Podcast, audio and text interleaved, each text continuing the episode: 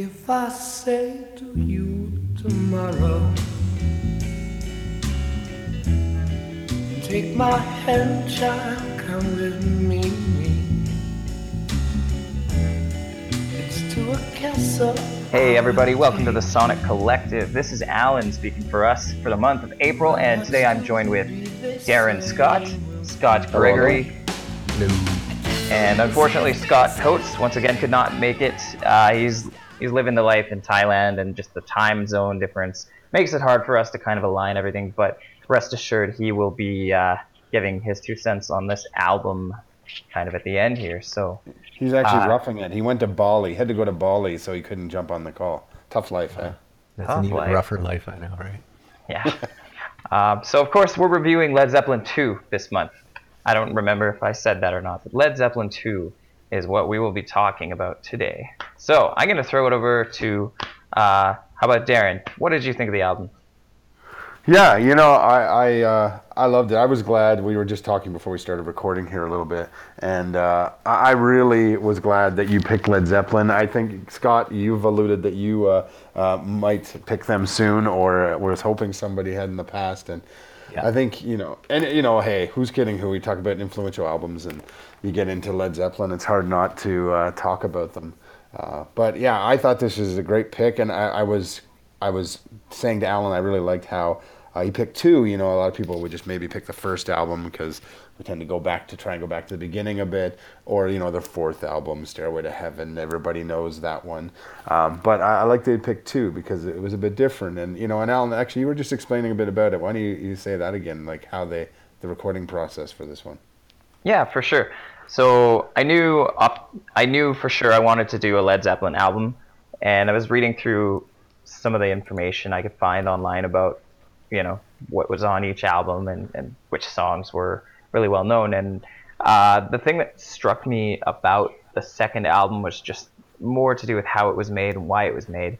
And if I'm understanding history correctly, um, they were kind of going hot off the heels of their first album, which had you know achieved a certain level of success, and they wanted to to prove that they weren't just some kind of a flash in the pan. So throughout the um, throughout the touring process in support of their first album, they were actually busy writing songs and recording uh, a lot of the sessions that would end up making its way onto the second album.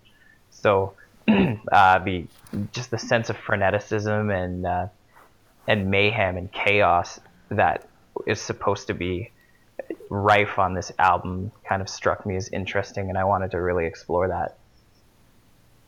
Yeah, yeah, totally. And uh, a lot of it apparently, like there's they're basically some, not really covers, but modifications of uh, old blues songs. Yep. And they they would just kind of warm up with them or add them in because you know, like any band, when you only have one album, it's hard to kind of extend uh, uh, past that half hour or, or an hour in a concert. So they just would start playing these things and jamming in their own way, and they they kind of turn them into songs. So Yeah, and that, into that's their own crazy. thing, right? Yeah.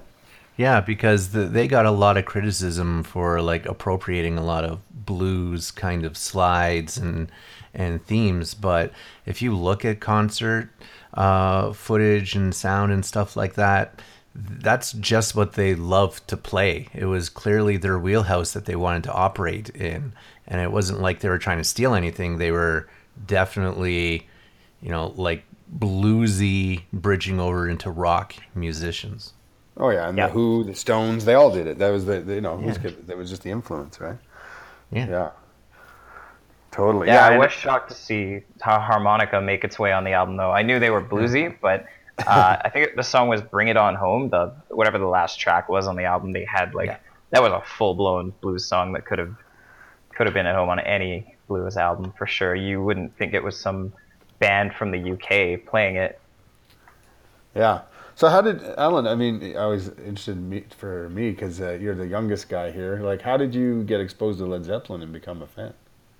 Oh, radio for sure. Yeah. Um, radio, yeah. And uh, you always, I used to hear rumors about like, oh, there's satanic backmasking in uh, Stairway to Heaven or whatever. What? And so I would actually go and listen to Stairway to Heaven backwards just to see. And by the way, you guys should do that. It sounds really cool. Really? it is actually, yeah, it sounds really cool. That guitar solo is nuts. especially backwards. Um, jury's out about the whole Satan thing, but it uh, it sounds neat. So that's that was my first exposure to Zeppelin, and yeah, I mean, what's not to love about them? See, it's funny because you put me in the older category, and I am. Well, I'm not older, but I didn't. Uh, I didn't honestly really listen seriously to Zeppelin until I was about thirty. Uh, when I went back to school, the instructor for one of my courses, uh, Principles of Graphic Design, was just a massive lead head, and he wouldn't stop talking about Led Zeppelin in class. And I was finally like, you know what? I just have to go and listen to these albums now. And I'd heard Black Dog and Stairway to Heaven before, pretty much stuff off of four, right? And and then when I went through the whole discography, I was like, oh my god, how come I didn't land on these guys earlier? And then when I started listening to Dread Zeppelin, that just took it to a whole other level. Too Yeah. funny.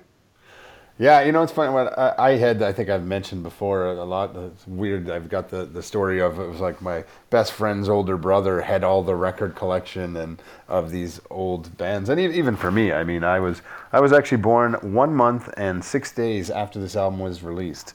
Uh, It was Oct- October twenty second, nineteen sixty nine. Uh, but so I, here I w- I wouldn't have been exposed to it till the '80s, really, and and this uh, my my friend's older brother. But you know, at the time, I, I, I couldn't understand it. I was too young. I, I couldn't even uh, quite comprehend it. I, I don't. I can't say I, I got into them that, that much at that time. It was really kind of later in life here too. Probably about the same time in my 30s, which would, you know, I guess go back to about, well, I guess 90s or 2000 that I kind of started to kind of get back. You know, and I found that in general, like th- these guys are meaty. Like it, it's fun, and this this one's a lot of blues and rocking. It's good, but some of the other songs are just like you got to like absorb them. They're they're just so. Um, you know, it's funny. Uh, I guess punk rock was probably just starting out, and it's funny that you go to go from Led Zeppelin into punk rock, which is like the opposite. You know, here they were trying, they were making compositions out of blues songs and adding in these crazy vocals from uh, Robert Plant and and the drumming, and it's just like you know, I just found it such a meaty meal, like I, that you have to pay attention to. And maybe for me, sometimes it's like, oh, I, you know, I don't know if I have that much time to commit to like experiencing a song like that. But it's it's amazing now. I go back and I'm just like, oh wow, like these guys are unbelievable. I was pretty pumped when Alan picked this. Like they're intense. Yeah, Oh, yeah. and the talent, the the songwriting talent, the the guitars, like every every single aspect of it is great. Well, and I found going back and listening to this, like I have tons of Led Zeppelin on my playlists, uh, and I miss a lot of the B tracks because of that. You know, like I, I don't go back yeah. to them, and it's honestly a lot of three and four. Pretty much all of my favorite songs come off of either three or four for Led Yeah. Zeppelin, but honestly, like having not gone back in a long time, when I was doing a full playthrough of two, you know, what is and what should never be, uh, living, loving maid, she's just a woman. Like I was like, wow, these really songs. need to Yeah. Get back on my list, right? I don't know why they weren't there in the first place because they just they're a whole nother dimension on top of the other more driving, intense uh, ones that I already have in there. So this was really good for me in that I went back and filled in a lot of holes that I think I had in my Led Zeppelin experience. Yeah, Yeah, I like what, what you said about what is and what should never be. I really liked that. I thought it was a cool intro, and uh, yeah, I, ju- I just thought it was great. And I mean, people uh, like there's so many reviews of this. I was just doing some research, and so many people just like get so intricate about it, and you know, like the composition of the songs and stuff. I think you know, for us, we just more listen for ourselves and try and convey to people like, is this worth going back and really getting into, and does it still kind of rock and stand up? And I'd say, hell yeah, this one really does. Yeah, it's it's funny because I was listening to uh, a review of Duran Duran, and they were they literally disassembled Rio instrument by instrument, and, and laying the you know like talking about like the bass play and how thrumming it is and stuff like that, and, and I don't think I could ever get that intense in my analysis either, right? I'd just be like, this all sounds really good together. I can see why John Bonham is considered one of the greatest drummers ever, kind of thing. But uh, you know, I'm not going to go through second by second, especially when it's a full meal deal for any given song. What do you guys think of Moby Dick? Uh, it's a lot of. Uh, it was it was okay. A lot of noodling. Yeah. It's uh, one of my top nine favorite songs on the album. Too funny. Yeah, I really found Yeah. though, like, but at that time, and, and like I'm a bit older, but like the the classic '70s, '80s type of arena rock, like they always had the the crazy long drum solo. It reminds me of this Sloan concert that I went to where uh, literally at one point everyone except for the drummer and the bass player left and they just kept going on with rhythm. And then like the lead guitarist and that were just off and they had like a quick drink. I swear to God, they must have had a smoke or something because they were gone for like five or six minutes. So anytime I hear something like this, I assume it's a plan for the other guys to like go take a leak or something like that or Yeah. A, hit of heroin. I don't know, just whatever it is, kind of thing. So I, I have no faith that this is some sort of artistic venture on their part. This is so that they can swap guitars, swig some beer, and then get back into it. Yeah. Um, yeah, I I agree. I think that's. I'm actually really curious to see what the what other albums sound like from them because you know as I had mentioned before, a lot of these tracks were really frenetic, and I wonder how much just the environment that they were recording in played a role in all of the noodling and the, the drumming solos and stuff like that. I wonder if that's present on subsequent albums. So I think it's piqued my interest enough to actually go back and take a look. Well, they've always impressed me because there's just a huge diversity of where they're coming from. So you can get really slow, kind of like methodical songs, or you can get the hard driving ones. And, and I find myself always leaning towards the uh, the softer side of what they're doing. You know, like if you go on here, like I said, uh, what is and should never be is one of my favorite. Uh, Heartbreaker. When you get into three, I'm actually all about uh, Gallows Pole and Tangerine, which are two slower ones, and then on four, Going to California and When the Levee Breaks are my favorite ones off of that. So I really like the fact that on every single album, like you said, you can look for those themes that you liked where they're they're really pushing the speed and getting frenetic. But then if you're also a fan of their slower stuff where they get a little more ballady or bluesy, um, they deliver every single album. Yeah. Including this. What are you guys' favorite songs? You know, like I've already uh, hinted that mine was What Is and What Should Never Be. Was there anything that you guys really thought stood out from the pack? Oh sure, yeah. I I mean Ramble On. What's not to love about that? That's probably my favorite Zeppelin track aside from Stairway to Heaven. Any day of the week. Uh, you know they get all deep in Lord of the Rings speak, and that appeals to my inner nerd. um, it's just a it's just a badass song. But I also really like Heartbreaker and Living Loving Maid. I feel like they like even on the radio when you hear them played, they usually play them back to back, and it's kind of like harkens back to Queen when they play "We Will Rock You" immediately followed by "We Are the Champions." Like those are two separate tracks, but they play them back to back, and they kind of just work together even better. Like the the sum is is more than the the equal parts, whatever that saying is. So I think those three tracks for sure, and it just so happens that they're back to back to back on this album, which is fun. Hmm. Heartbreaker is a tough one for me because, like I said, I've listened to a bunch of Dread Zeppelin as well, and any song that they covered from Lead, I just can't listen to the original without hearing that Elvis impersonator coming in over top now. So, I'll have to explore that. Well, uh, what about you, Darren? You know, for me, guys, I actually like a lo- all the songs really in a lot of ways, but uh, you know, the classics, "Whole Lotta Love," all the ones you hear on the radio, "Ramble On." Um, but um, I got to say, a guilty pleasure for me and mine is "Living, Loving, Maid." She's just a woman. Uh, I thought that song was super upbeat and catchy and a lot of fun. um, I yeah, just just a lot of fun for me, and one I, I guess you know you've heard it before, but you don't hear it as much on the radio, so I, I really liked it, and and you you guys talked about it as well, but I really like what is and what should never be. I just think that the cool intro that happens there, and then it just kind of picks up and starts rocking.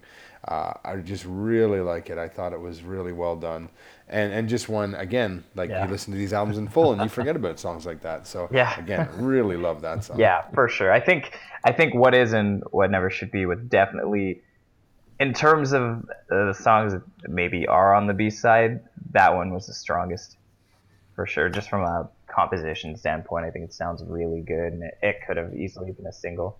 Moby Dick, maybe not so much. Well, guys, uh, we're getting near the end of the review here. We're getting a little on time, so uh, I guess what would your rating be uh, out of five on this one, guys? Uh, I would definitely rate it a five. I'm totally biased. I make no apologies. I think Led Zeppelin's one of the greatest bands ever. Two is just as great as three, is as great as four, uh, and long live Led Zeppelin. I'm going to have to agree with Scott. I think this is a really, really tight album. Um, five for sure. Yeah, I as well. I, I don't think you can fault the album really that much. Uh, sure, you have more favorite songs than others, but uh, really as a, a full package, and even though it was recorded uh, across touring and things like that, you know, people pick things apart, but when it all comes together, it's just a fun, super fantastic album, and uh, really shows how good these guys were back when they were starting in their prime. Uh, definitely a five. I, I don't think you can fault Led Zeppelin here in any way. Uh, this is a must listen. All that being said, guys, uh, I guess is there any parting uh, comments or anything about the album you'd like to add? I strongly recommend people listen to this album uh, and then maybe compare it to some of their other stuff just to see if there is that, that sonic difference between you know recording and, and writing on the road versus having more time to plan uh, an album deliberately. Also, orcs are misunderstood. Stop the Mordor bashing. Hashtag no orc bashing 2017. I think we should leave it there. I agree, Alan. I think we should leave it there. I told you this music was complicated. I'm not sure how we got to orcs, but uh, anyway, this was an awesome time uh, listening to this album, and uh, I think it's time to sign off for uh, uh, our little group here in Calgary. But please stay tuned because Scott Coates is going to talk right after I shut up. Uh, again, this is the soniccollective.com. Uh, Alan Dupuis. Scott Gregory and myself, Darren Scott, are signing off here from Calgary. Again, join us at thesoniccollective.com to uh, listen to all our reviews of these classic albums. We'd love to hear your opinions too, so leave comments. And uh, we look forward to uh, reviewing many more albums. All right, here comes Scott Coates with his review. Hi, this is Scott Coates from the Sonic Collective, recording solo from Bali, Indonesia this time. This is my review for our April pick, Led Zeppelin 2.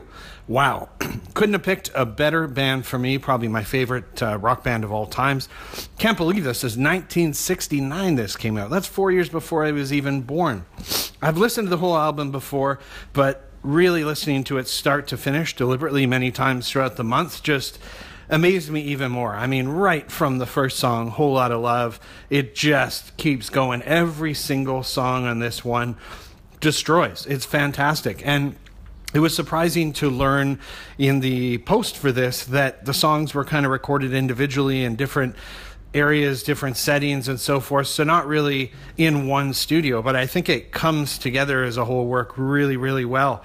I've touched on this fact quite a bit, but this one's 41 minutes, and albums from you know the 60s and 70s tended that seems to clock in from the low 30 minutes to like mid 40s and they were sort of short and sweet and i really think there's a lot to be said for that. There's no filler on this thing. One of my all-time favorite rock tunes uh, ramble on is the second to last or third to last track which is just great. And then you know i gained a lot more appreciation as well for moby dick on this one. I liked it but somehow being the second last song it's kind of a nice round out and then bring it on home well it's not my favorite song. It's a great final track. It just sort of brings you down. And then other standouts heartbreaker i mean that's an incredible tune and the lemon song as well. So i mean led zeppelin 2 it's funny you read some of the reviews when it originally came out and it was sort of so so but now obviously it's one of the greatest rock albums of all time. And yeah, I just if I keep talking too much more, I'm just going to repeat how awesome it was, how great it was. I think the lyrics are great, the sound of the recordings are great, the songwriting's great. This one gets fives every every section for me, and uh, Led Zeppelin's one of the greats. This is so varied um, from one song to the next, and it's a great, great, complete work. Fantastic pick.